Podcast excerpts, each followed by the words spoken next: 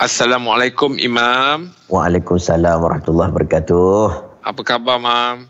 Alhamdulillah siap. Alhamdulillah. Syukur alhamdulillah. Ha. Ada soalan ni Mam. Aha. Ha. Dia nak tanya pasal syahid dunia dengan syahid akhirat. Apa beza Aha. dia Mam? Oh, syahid ni ada bahagi tiga jenis.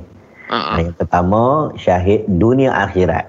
Dunia akhirat ni dapat dua-dua lah. Uh, iaitu dia dekat dunia ni, dia berjihad, berperang pada jalan Allah. Kemudian, uh-huh. dia tidak dimandikan, dia tidak dikafankan, tidak disolatkan. Uh, dia jenazah tu dengan badan-badan macam tu lah. Uh, dengan badan-badan macam tu lah. Kemudian, di hari akhirat pun dia akan dapat pahala. Ini bagi orang yang mati syahid dalam medan pertempuran lah.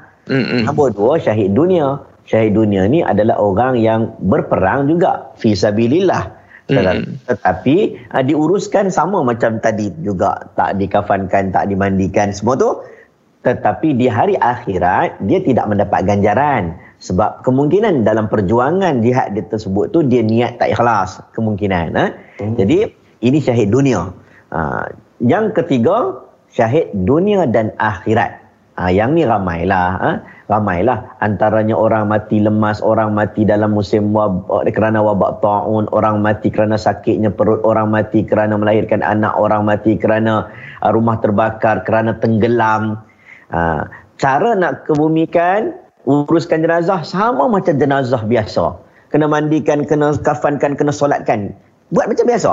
Ha, hmm. Tapi sebab dia dianggap syahidnya di hari akhirat. Di dunia sama macam orang biasa. Tetapi di hari akhirat, insya-Allah Allah akan letakkan dia kedudukan kedudukan syahid yang special. Uh, hmm. Itu dikatakan syahid akhirat. Oh, okey.